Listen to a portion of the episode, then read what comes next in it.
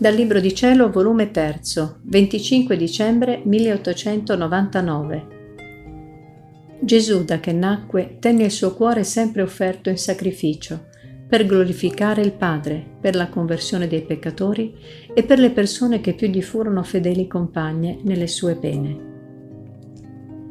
Dopo aver passati parecchi giorni quasi di privazione totale del mio sommo ed unico bene, accompagnati da una durezza di cuore, senza poter neppure piangere la mia gran perdita, sebbene offrivo a Dio anche quella durezza, dicendogli Signore, accettatela come sacrificio.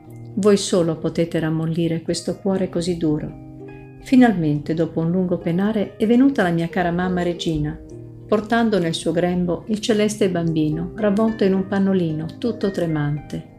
Me l'ha dato fra le mie braccia dicendomi, Figlia mia, riscaldalo coi tuoi affetti che mio figlio nacque in estrema povertà, in totale abbandono degli uomini e insomma mortificazione.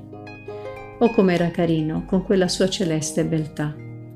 L'ho preso fra le mie braccia e me l'ho stretto per riscaldarlo, perché era quasi intirizzito dal freddo, non avendo altra cosa che lo copriva che un solo pannolino.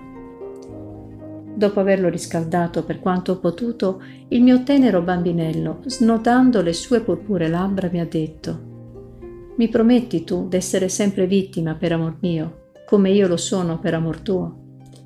Ed io, sì, tesoretto mio, te lo prometto. E lui, non son contento della parola, ne voglio un giuramento ed anche una sottoscrizione col tuo sangue.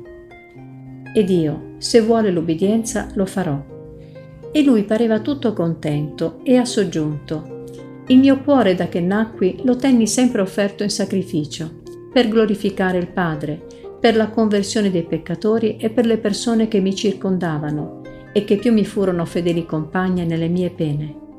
Così io voglio che il tuo cuore stia in continua attitudine, offerto in spirito di sacrificio per questi tre fini. Mentre ciò diceva, la regina mamma voleva il bambino per ristorarlo col suo latte dolcissimo. L'ho restituito e lei ha messo fuori la sua mammella per metterla in bocca al divino bambino.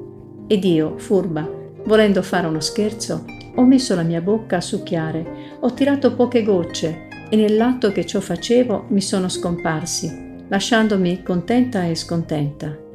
Sia tutto a gloria di Dio e a confusione di questa misera piccatrice.